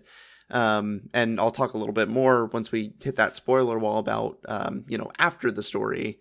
Um, but at this point, so far removed, I, I definitely have cooled on it. It, it probably was a, a little higher on my, uh, game of the year list than, than I had imagined. Um, but yeah, it's, It's it's a great game. I think it's beautifully done. I think it's very charming. That's one of its biggest strengths. Um, so I, I would say I recommend it. There is definitely a price that you have to kind of determine yourself if it is worth it. Um, I got it for a great price of five dollars and ninety-nine cents. So like mm-hmm. for that, for like the price of a rental, yes, absolutely. Yeah. Um, and I, I like the amount of time that it it it hangs around. Doesn't overstay its welcome. It's it's a great kind of pick up, do it in, you know, three or four sessions at the absolute most. Um, so yeah, it has a lot of those things going for it. And if they made a sequel, I'd, I'd probably play it, you know, especially if they improved upon the things that we kind of said weren't the greatest. So yeah, I would say recommended at a lower price, unless you really want to, you know, support these developers, throw twenty bucks. Like that's, that's yeah. not bad at all. Mm-hmm. Yeah. So um, just to recap, where, where do you remember where it was on your Game of the Year list? It was high. It was like like three. I feel like two? It was in the top five. Yeah, yeah, I yeah. did too. I want to say too. like three. I'm not gonna rub that in, Brian. Uh, it, well, no, see, I've, I've played more games. no, uh, I'm glad. And I've I'm, played look, other games longer that I, I just didn't right. have. And it takes a big oh, man to admit they were wrong. It's it's, it's a big man to admit they were wrong. At at this point, one month away, like I could absolutely make a completely different list at this point. Yeah, yeah. So I will say. Um, I did not have it on my Game of the Year list, yeah. and uh, I was kind of given a little bit of crap for that. So this is just my comeuppance, I guess, uh, on your show. I would but, still um, include it on I, a, on. My I actually list. say I actually yeah. want to say that the one change I would make is I probably would wipe. Um, so I know we're talking about our show. I'm so sorry, Dave. It's all right. Um, But I would I, wipe. This is the first uh, airing of grievances on the show. I'm happy to have it.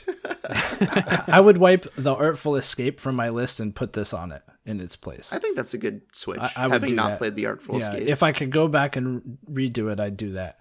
Because I will say, this is a very competently made game. The fact that it's made by two people is awesome. Uh, they made a game prior to this called Titan's Souls. And this, you know. Oh, uh, a Dark Souls like. Right, because it has souls in the name, exactly. Right. Um, but apparently this uh, is uh, a pseudo-sequel to it, perhaps? I don't know. Uh, I read that somewhere, um, so don't hold me to that. But, look, I I think this is a video game, and if you enjoy video games, you will enjoy this game. I just don't think it shines in any aspect outside of the music, like beyond what we've seen before, right? And that's doing this game a disservice. I had a blast playing it. Uh, I played it without picking up anything else in the meantime. It's a quick game. I s- spent twenty dollars on it, not the five ninety-nine that Brian spent. And I would say, yeah, I definitely recommend this game at, at that price point. If it was forty, no, like don't yeah. buy it at forty, but at twenty dollars, you will enjoy this game, and maybe you'll enjoy it a lot more than I did, enough to do the end game stuff and, and get through it, because there is end game stuff there, and that's cool that there is, uh, that they give you just a little more to do. But um, it is very well made, and there's a lot there to like. So yeah, wholeheartedly, I would recommend playing this game. Yeah, I I kind of agree with you, Ryan. I, I do think this is a game that like I, I would recommend that people play, but I... I want people to like temper their expectations, especially if you've heard that Dark Souls comparison. I think if you like, uh, I think if you like two D Zelda games, like if you really like A Link to the Past and you really like uh, A Link Between Worlds, which is my personal favorite two D mm-hmm. Zelda game, then I think yeah. you'll there's a lot to like here uh, in Death's Door. I just really got like, you know, that comparison really put an idea in my head, and it just I, I was set up for disappointment right from the very beginning, because people don't know how to describe something that's hard now. With you can just say the word difficult, that's fine. Um, so yeah, I like I'm actually the opposite of uh, of you, Brian. When I finished this game, I was like really kind of lukewarm on it, and a- as we've talked about it, and I'm kind of like looking at it holistically. Um, I actually like it more than I did uh, right after I finished it. I like I do think this is a good game, and it, it's really it's really well made. The music we've talked about is excellent. The boss fights are excellent. And when we're putting up these like pluses and minuses, you know, I don't like the wave combat much, and I hate the healing system in it. But overall, I still think this is a pretty good game. Um, it's just not a game of the year type game for me. Um, but it is a it's a solid game, as we said. Uh, so again, especially if you really like those two D Zelda games, th- there's going to be something here that you'll like for sure. And I, there's a lot that this game does better than those two D Zelda games. Like I think the boss fights in this are excellent. Uh, so yeah, that is uh, final thoughts about Death's Door. A little bit of housekeeping before we head into Spoiler Town. So if you're going to tap out now because you want to, uh, save yourself from spoilers, I want to say thank you for listening. And if you would like to support Tales from the Backlog, the best thing to do is to leave ratings and reviews and tell people about the show. And I know that uh, people will uh, block you on social media if you recommend podcasts. I know how it goes, but it's worth it, I say. So uh, subs- subscribing and uh, stuff like that. You guys know all the podcast stuff. Support the show in any way that you can. I really appreciate it. I also do a show that has been mentioned a few times called a Top Three Podcast, which is uh, another list-based show, but we only do top threes. We're not as good as the List Off podcast, which does top tens, which is just insane to me to think of ten things. I can only think of four on my show. So check out a Top Three Podcast if you like. Uh, actually, I was going to say if you like your lists to be more concise, but our episodes are longer than List Off episodes. So... so So yeah, uh, check out a Top Three Podcast. And then once again, List Off Podcast, which is part of my weekly listening. Uh, and it, it's just been great having you guys on the show uh, before we go into Spoiler Town. So List Off Podcast, yeah. Everyone check that out. And thanks so much for having us. Seriously, I do listen to you every week, man. And uh, I will just name some games here that you got me into. Hollow Knight, Florence, mm-hmm. uh, Mortal Shell via social media. Right. Um, yeah. So you've definitely gotten me into some good games that I've enjoyed. So thank you for that. Appreciate it. Yeah, it's really been nice. I, I listened to a couple episodes before coming on, and yeah, I, I really like the deep dives into things, and yeah, always have good guests. And man, it must be hard getting guests lined up, because I know that I stress out every time we have like stuff not lined up. So yeah, kudos well, there. My secret is that I uh, I re- I plan guests and then I record things like months ahead of when they release. So that's my secret for not dying of anxiety, is giving myself an, an insane buffer uh, of time. So yeah, we give ourselves a day. Right. Yeah. um. Yeah. So uh, and uh, Top Three Podcasts, you know, you guys are always welcome to come on that show oh, uh, if you if you want to experience what a top three is like as opposed to a top ten. It'd be nice. I don't know if you can narrow it, it down nice. that much. it, it that see that's the hard part, is narrowing it down. I feel like we, we give ourselves a long stretch to, to go. So yeah. yeah. Sometimes we have a hard time narrowing it down to ten, uh, yes. depending on the subject matter. So yeah, for sure. All right, so we are going to take uh, another music break. When we come back, it's spoiler time for Death's Door.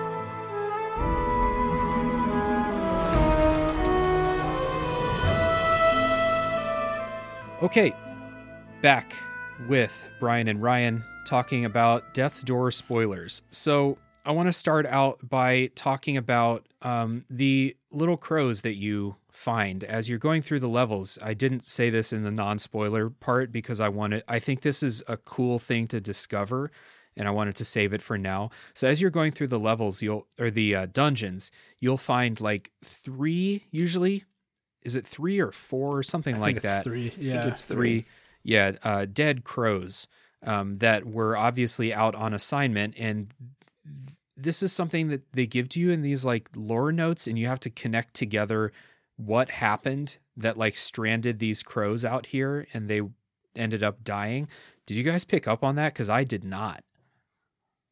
So I mean, yeah. for me, it was kind of just flavor. I didn't really do any sort of connection. I mean, I, I guess it a little bit, you really had to put it together yourself, kind of what happened if, if you want to know, like, okay, yeah, this this is why these these people are here.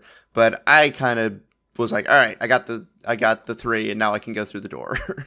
So I I kind of read up, like, as so if you go back to the main hub, right?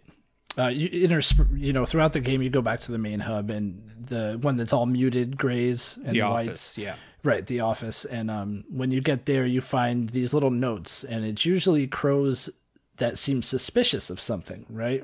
Yeah. Like you find these little locked, they're behind locked doors, typically to parts of that office that are, are locked away and you're restricted access to. But when you leave a level, you go into that part of, of, of the office.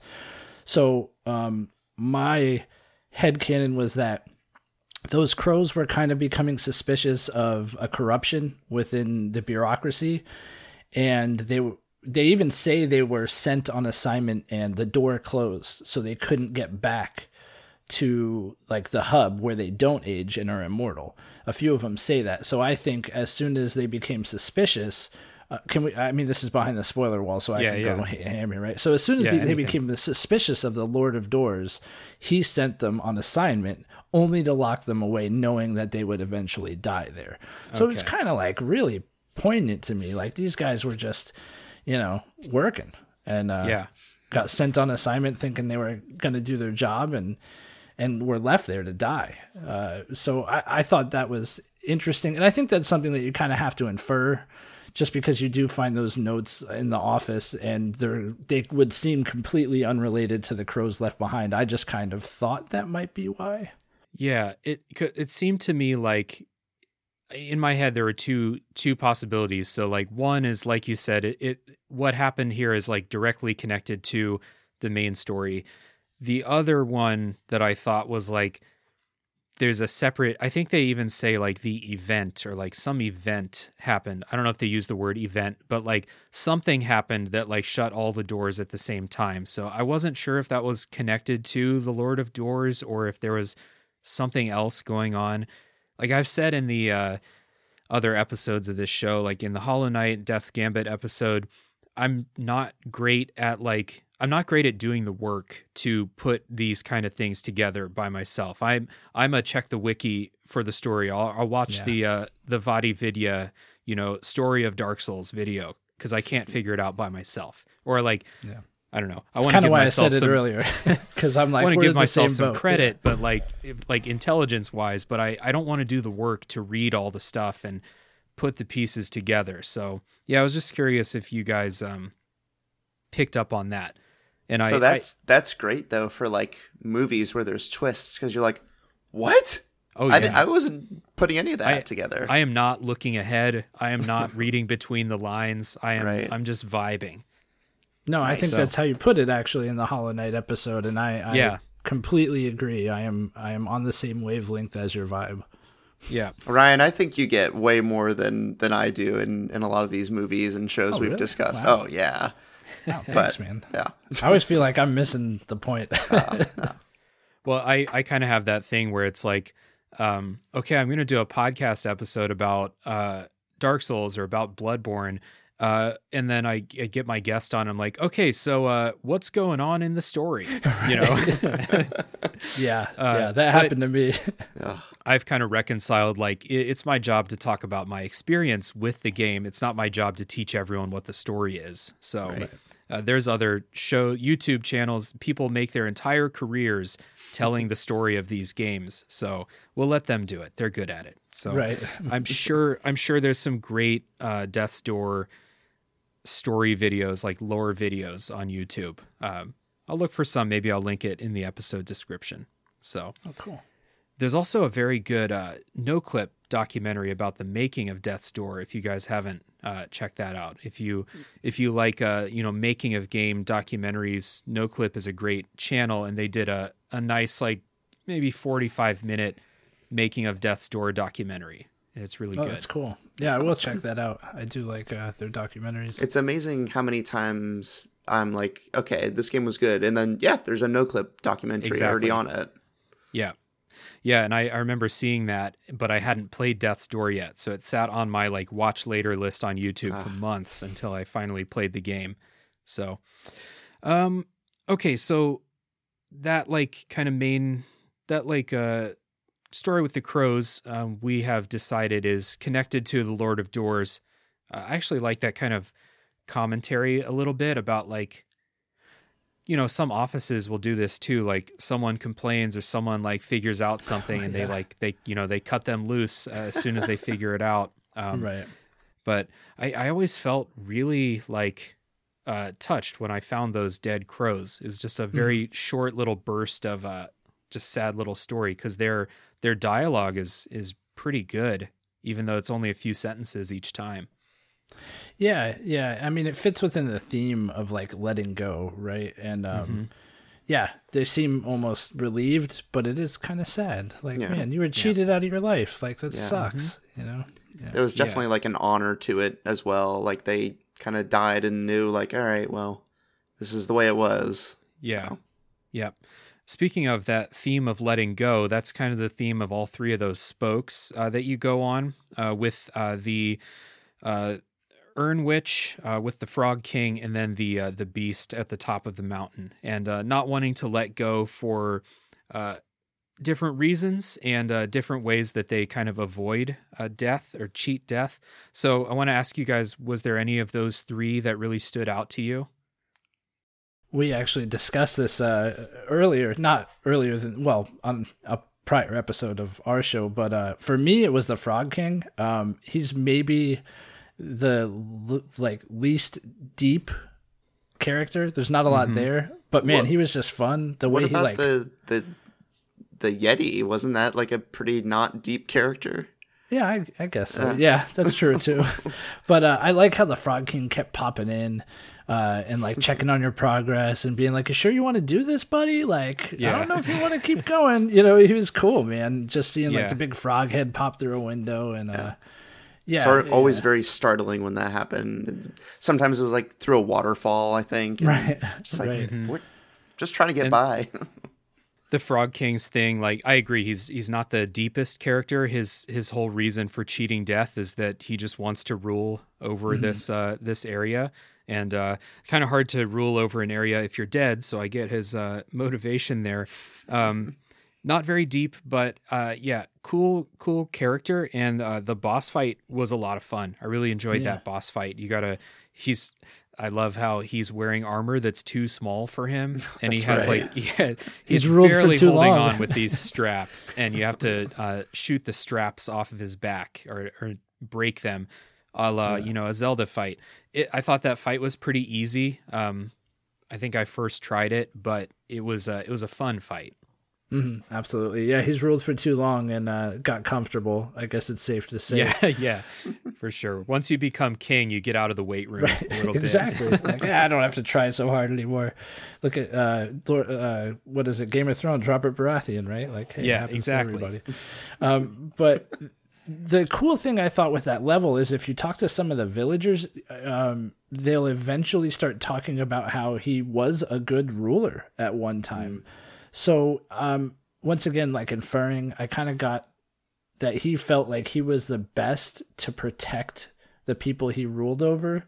And it, somewhere along the line, he lost sight of that and just it became more about ruling forever. Yeah. Yeah.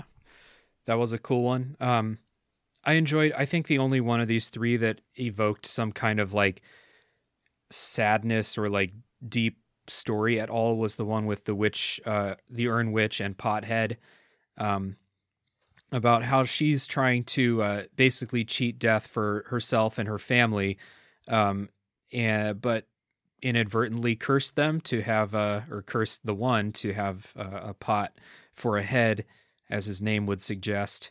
Um and uh you know, that that was cool too, because she pops up throughout the dungeon, um kind of like, I can't remember exactly what she's uh, talking about, but she's, you know, she's popping up and talking to you throughout the dungeon. And this was the first one, and I wasn't like exactly sure what to do, so I would attack her as soon as she popped up. Right. Um, and I don't know if you have to attack her to get her to go away, but as soon as she was talking, I was very much in like, oh, this is the boss. You got to die. So fireball, right. you know? right, right. Yeah. Yeah, she does just kind of watch you if you leave her there, too. It's kind of mm-hmm. eerie. Right. Yeah. yeah. We already talked about that fight, but I, I think the story there is the only one of these three stories that I think, um, you know, had the kind of emotion that a game that's like talking about the theme of death and letting go could uh, get into, you know. Mm-hmm. I mean, yeah, he, you know, tried. she tried to save the one she loved. and ended up turning his head into a pot of soup. But it, but it is delicious soup. Yep. So, and he offers you some of it, which Could I be thought horrible was great. Soup. Oh. Yeah. You should have gotten a skill point or something like that for drinking his head soup. Right? You should have. I agree. I agree. I don't even remember the, the beast storyline. I don't either. Like an angry yeti.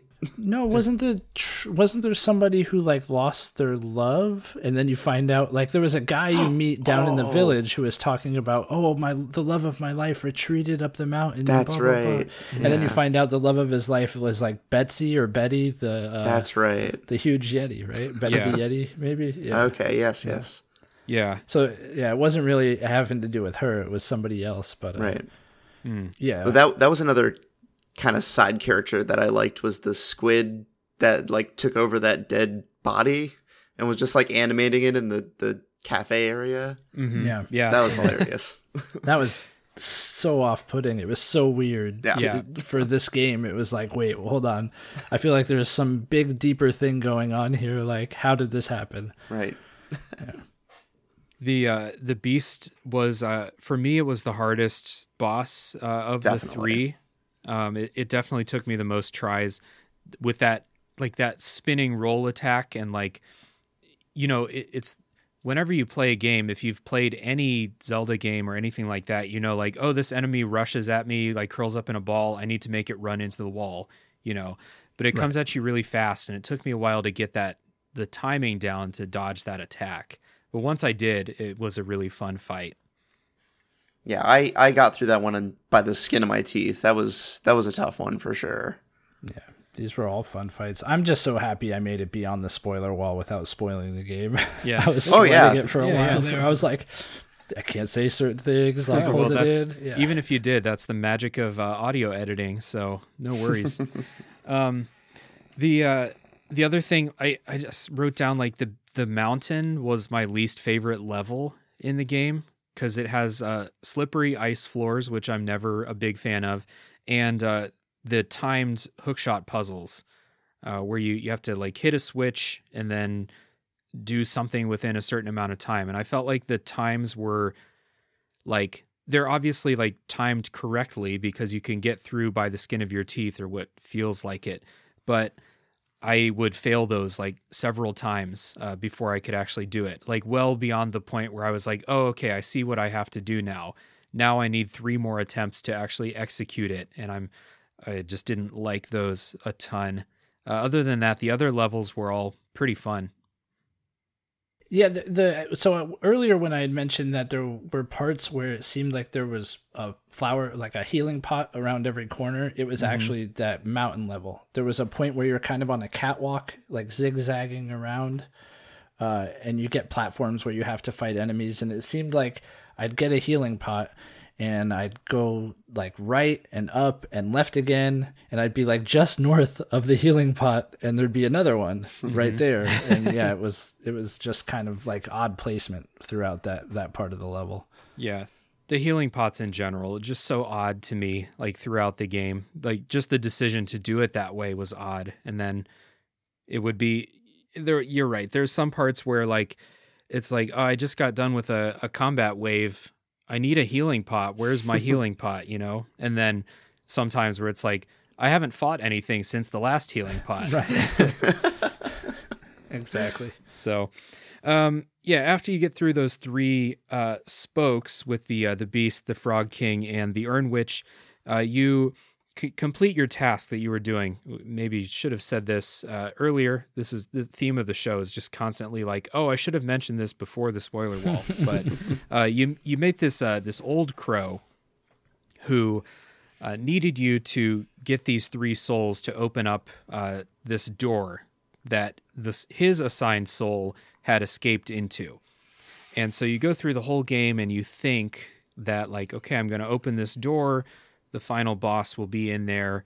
Uh, the crow is going to be my buddy, but uh, something I wasn't expecting. It was a cool twist that when you do open that door, the soul that you're trying to get, or he's trying to get, is gone forever. Like, basically, you know, like, once the soul enters that door, it's gone. You'll never find it.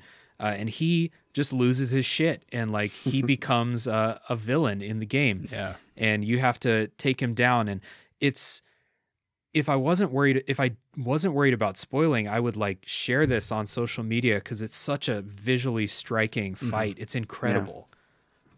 It's yeah, just it that really white is. Canvas, right? Yeah. Mm-hmm. And it shifts yeah. the perspective. You're like, you're way more overhead than the regular fights are. And it leaves like this trail, right? Almost like an inky trail as mm-hmm. it goes. It is really cool. Yeah. Yeah. And uh, as you're fighting, it, you get a lot of projectiles across the screen. And, um, oh man, it's, it, I, I don't know if it's my favorite fight, because I think the final boss is really, really good too, but it's a, it's just an excellent boss fight. Like, it's fun, and visually it's incredible. I, I just, yeah. I have nothing but good things to say about that Old Crow fight. Yeah, this might be my favorite, because uh, I didn't really care for the final boss fight, to be okay, honest yeah. with you. Um, Let's get into it. What about the final boss did you not like? Well, I just felt like it definitely needed a checkpoint. I said this to Brian yeah. months ago, I want to mm-hmm. say that. I wrote that in just, the notes, too. yeah, yeah, I know, I know. I saw it there, and I was like, I don't want you to think I'm going off your notes. Like, these no, are my no. genuine mm-hmm. feelings, because yeah. it was like, how many times am I going to have to do this, like, dodge left, dodge right, duck behind the thing? Like, yeah. that whole first part, and then just to get to the fight again was like, oh, man, like, I know this. I've got the pattern memorized. Like, I don't have to keep doing this. And it does it twice, I think, right? It does that twice. The the uh, so yeah, you're going, for people listening, if you haven't played or if you forgot, you're going times, yeah. you're going through a gauntlet of like uh, you have to get to the other side of this gauntlet, and you're just avoiding stuff uh, throughout the level, like projectiles and enemies and things shooting out and like disappearing ledges, and you have to hookshot around, and uh, it's definitely multiple screens. It's at least mm-hmm. two screens of it, and I totally agree. There should be a checkpoint. Because uh, yeah, yeah, there's just nothing. There's nothing worse than um, like you get to a part and you die a few times, but you have to do that first part over again, and that, that's just right. It sucks in every game that does that. Well, especially because it was it wasn't ever necessarily difficult. I feel like I got through it the first time. Right? Like, it's challenging. It's like, oh, you have to really read what's coming your way and and mm-hmm. move accordingly. But I got through it the first time. And then if it's not challenging the first time, you can imagine if you have to do it multiple times, you're like, exactly. come on, this yeah. is just like, why am I doing this again? Yeah. It it might be a little bit of nitpicking in a game that's so short, you know, uh, but uh, yeah, it's because, well, for me, I didn't beat it my first time. It took me like maybe at least five tries on each section of the gauntlet to me- basically memorize what's coming and where I have to go mm-hmm. to get through it. So by like my tenth attempt at the whole gauntlet, and I have to go do the first part again, I was like, God damn it, just give me a checkpoint. You know, like yeah. I've, I've proven to you, game, I can do this, you know? Right. Uh, but I don't know, Brian, what did you think about that? Yeah, I completely forgot that that whole thing existed, but oh, I, boy. I don't, I don't think I had too much trouble with it. Um, I think I had more trouble with the actual boss fight than than the gauntlet, honestly. Yeah. Um, so yeah, I mean, it was it was annoying, but yeah, I don't think it was overly difficult or or made me frustrated anytime. Yeah, yeah, no, I, I will say I think the final boss is a good boss fight. I know I sound like I'm just bitching and moaning about it, but like it is a good boss fight. It's just that made it to where it couldn't be my favorite one. Mm-hmm. Yeah, you know, there there was enough of a fault there that it, it couldn't possibly be the, the best to me. Do you um, guys remember, do you get a checkpoint after you beat the gauntlets before you fight the final boss? Like if you die in the boss fight, do you get a checkpoint? Do you no. remember? I Are do you remember. Sure? Yeah, I do remember. I think maybe the final, maybe you get one before the very final phase of the fight, but I think like, there are four phases to it. Right. So if like, I'm not mistaken, you get to the end of one gauntlet section, you fight the boss uh, for, it's really short, you know, you, you have to mm-hmm. hit him, you know, twenty times or something like that. And then he disappears. Uh, I mean, like the final one where you're in the headquarters. Right. That's um, the part that I had the most trouble with. I think I there's say. a checkpoint yeah. just before that. I think okay, there yes. is too. Yeah. But you do a boss rush prior to that, right? There's like a boss rush too somewhere in there. Ooh. As a part of it. I don't I know remember. You, I yeah, should have written I, I'm, that down. I'm sh- I'm sure you go back to at least like the Yeti, right? Like, doesn't he roll yeah, around in the Yeti's right. room like the Yeti? Yeah. yeah. So there's yep. like, yeah, there's enough there to be frustrating without a checkpoint somewhere within. There are like three phases before the final one, and it's yeah. like no checkpoint for those three. Yeah. yeah. I I definitely wanted a checkpoint at some point in there.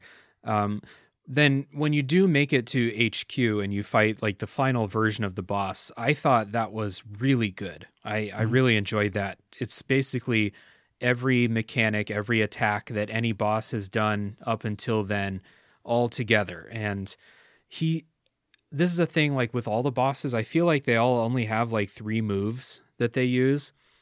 And this final boss has like five moves. So it's still not a whole lot to memorize, but you have to, uh, again, you can't heal during any of this. So you have to basically be perfect uh, in this mm-hmm. fight. Uh, I still thought it was really fun, though, and visually striking, again, in this black and white environment um, with all these like glowing attacks and stuff like that. Yeah, I think it's... It would have been visually striking if, like, when he shoots the orbs at you, if it was just a big, like, lightsaber-colored orb, right? Because mm-hmm. it is that same pink hue that your lightsaber has, that almost reddish pink. But they did, like, reflections and lighting effects on the wall and floor, and I thought mm-hmm. that was, like, that really added to it. Yeah. Yeah, I, I, you know, I think I beat that final boss on my, maybe my third try, uh, something like that. It, It was, there were a couple of attacks that like they hit me hard a couple of times. And then, you know, once you get the hang of the attacks and stuff like that, it's not so hard to, to dodge. Um, and, but he has, he has a lot of, I think he has multiple phases, even in that last phase. Uh, it's a, it is a final boss, final boss, you know, yeah. everything comes together.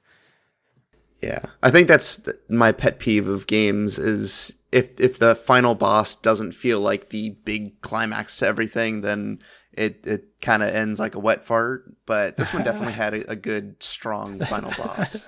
Unless there's a, a really fart. good reason for it. Because there's a, there's totally, a couple of games totally. uh, where the final boss is kind of a pushover, but there's a good thematic reason for that happening, you know? Sure. Uh, but this is a good like final test. Like everything you've learned throughout the game, you got to do it right here. Right. No, it, it, the game ends well. Yeah. Uh, so just a little bit of a, like a lore dump here. Yeah. The Lord of Doors is like the some odd number in a line of Lord of Doors, right? He's right? like the fifth or sixth. And the uh, he made a deal with they, there was always this deal with death where they would reap souls to extend and in return would get an extended life. Uh, death would give them an extended life. The, the person death in this game. Um So that, because they're reaping souls, so death kind of gets like a break and a vacation out of it. Yeah. Uh, which, by the way, death was like a really cool guy. Yeah. It's funny, like you're going after him, and then he ends up being the nice guy, and the crow freaks out, oh, and you're like, "What right. the heck's going on here?" yeah. Like, hold on, this is not what I expected oh. at all. Um, but the Lord of Doors was the one who couldn't let go. He had opened this door and trapped death behind it. Uh, so that souls could no longer reach that realm, and they were the soul reapers, and basically he would never die. Uh, and so, didn't he like make the crows do this? Like that was, he forced them. Right. So they were reaping souls, but souls would get stranded, and the stranded souls would turn into monsters. Mm-hmm. Uh, so that's kind of what you're fighting throughout the game is how I took it. Um, but it kind of didn't gel with that. Like the stranded crows, because stranded crows are there and they're in crow form. Granted, they're spirits, but like, why weren't they monsters? You know, yeah, it would have been kind of cool to fight, um, fight the the crows. I don't know if you had to do it three times in each um, dungeon, that would have gotten kind of old. So maybe I'm talking myself out of it already, but it would have been okay. Would have been cool. The one issue I have, too, is, like, the crow at the end, you know, after you defeat the Lord, Lord of Doors, the Lloyd of Doys, the, um, the, like, the little crow worked himself out of a job, dude. Yeah. Like, death is now the soul, huh? Soul Reaper. uh-huh. only. Yeah. So so yeah, he's no, like, yeah. uh, okay, what am I? Yeah. So like, go get a job at the gas station or something. Right. Like, what do I do now? Yeah. Yeah. Yeah, cool. So uh, anything else about Death's Door story or bosses or anything like that that we haven't mentioned so far? I'm I'm eager to to know if you guys would want a sequel to this game.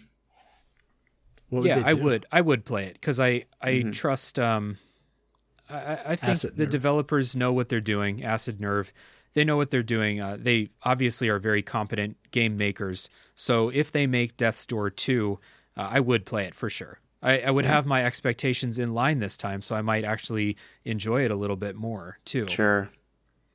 What about you? Yeah, I think I would I would play it. Um, I think they have received a lot of criticism. Even everything we've just talked about is is out there. I think other people had similar experiences. Mm-hmm. Um, so, you know, if they take that to heart, then I think it could make for a better game, or they could, you know, stick in their direction and, and refine whatever they feel is, is their strong point. Um, but I think there's, there's room for growth and for this to be, you know, even if it was like a longer game, but had more density to it. I feel like that was one of the things that, you know, you're collecting little upgrades every once in a while, but there's not that like Zelda rupee that it's like, all right, this is worth one thing, but like collect a hundred and, and you can do something else. There's there's not a lot of little trinkets to like always get. It's always these kind of big things, like the big shrine. So I think they could go in that direction where they kind of get a little more granular with what they're doing, but but make it more dense. I I would like to see another game come out of Acid Nerve. I think I would almost assuredly give it a try, but I don't know if I want a sequel to this game mm-hmm. just because of how it ended. Where are you going to go from there? You know, like yeah. uh, it would have to be a forced story. And then you start getting the feeling, was it based off of the success of this game? Because that's what you don't want. You don't want to, anybody to make a game because it's a sequel to a game that did well, right? Yeah. That's, that's when you make prequels reason. and three yeah. prequel exactly. movies. That's true. Yeah. I'd play a prequel. Yeah. I think uh, like I didn't play uh, Titan Souls. Is that what the, the previous one is? Yeah. I didn't play that, but I've heard pretty strong criticism from people I trust uh, about the way that they made like difficulty in that game and the combat and stuff like that. So if that's the case, then I think they maybe improved a little bit for Death's Door. And I've made my criticisms pretty clear about the combat and healing systems in Death's Door. And if they iterate on that and just put it in a different, you know, game setting, new story, new world, new everything, I'll definitely play it. Um, Death's Door two, I would probably play because I like, I, I like how the story, you know, has a nice conclusion here, but I don't really like, if they were to make up a new story for Death's Door two, I wouldn't really care. That wouldn't be off-putting for me. Um, I'm, I would be more interested in what they do with the gameplay. Yep. I have the perfect idea. Oh, two okay. players. All right, let's hear it. Two players, two crows running around, co-op. Oh, there you co-op. go. That's what you do for a sequel. And you, you make it actually like like a Souls-like, right? Shot, take a shot. You make yeah. it actually like a, sh- a Souls-like where you One lose final things shot. when you die, uh, and you have to go back and like get them. And oh, it'd be yeah. beautiful. Yeah, there you go. I I'm actually really glad they didn't do that in this game because, like, if you're going to do that, you have to let me heal during fights. If you're right. going to, like, punish me for dying, you have to let me heal sometimes. Right. Uh, yeah, absolutely. Absolutely. So something's got to give. So, all right. Well, uh, what do you guys say we wrap this one up here? Yeah. Sounds good. Let's do it. Cool. Well, uh, once again, this has been a, this has been a great conversation. I've had a ton of fun talking about Death's Door. So once again, thanks for coming on the show, guys. Hey, it's our pleasure. Thank you. Yeah, honestly, thank you so much for having us on. Um, I feel like I have to keep talking. I don't know what's been recorded prior to this, but we're not at that two-hour mark yet, Dave. And yeah. I, I just, I, I, in some ways, I want to be the one to break that streak, but in other ways, it's like the end of an era. Well, it's uh, it's it's possible, but I do have music to cut into the episode that may put us over uh, or close to yes. that two-hour mark. Um, but it, by the time this episode comes out, there will have been a string of uh, three plus hour long episodes of the show. So I do, I was kind of like, I could talk about Death's Door for a while, but like, I do want to kind of rein this back in a little bit. Um, there's a, uh, the, by the time this comes out, people will have heard the Hitman two episode, which is uh, almost four hours long. And I don't regret a minute of it, but it's a long ass episode. You know? Yeah, you actually got me to download Hitman two. I have yet to play it, but because of your Hell Hitman one episode, yeah. I downloaded Hitman two. Hell yeah. Well, uh, by the time this episode comes out, January thirty-first will be the release date for the Hitman two episode. So uh, it's almost as long as the real game. so, um, cool. Well, uh, guys, once again, um, people listening, one more plug for the List Off podcast, which is just a, a fantastic show and, and easy listening. You know, lists are, I think human brains are engineered to love lists, and uh, there's there's nobody that does it better than List Off. So check out that show. Yeah, we're engineered to prey on the human brain. So yes, exactly. That's right. We have a team of scientists who drip feed the, just the right amount of dopamine to you. Exactly. The algorithm says lists. yeah. Yeah. All right. Cool. So uh, thank you, everybody, for listening. And uh, stay tuned next time for the next game that comes out of the backlog. Bye. Bye. See ya.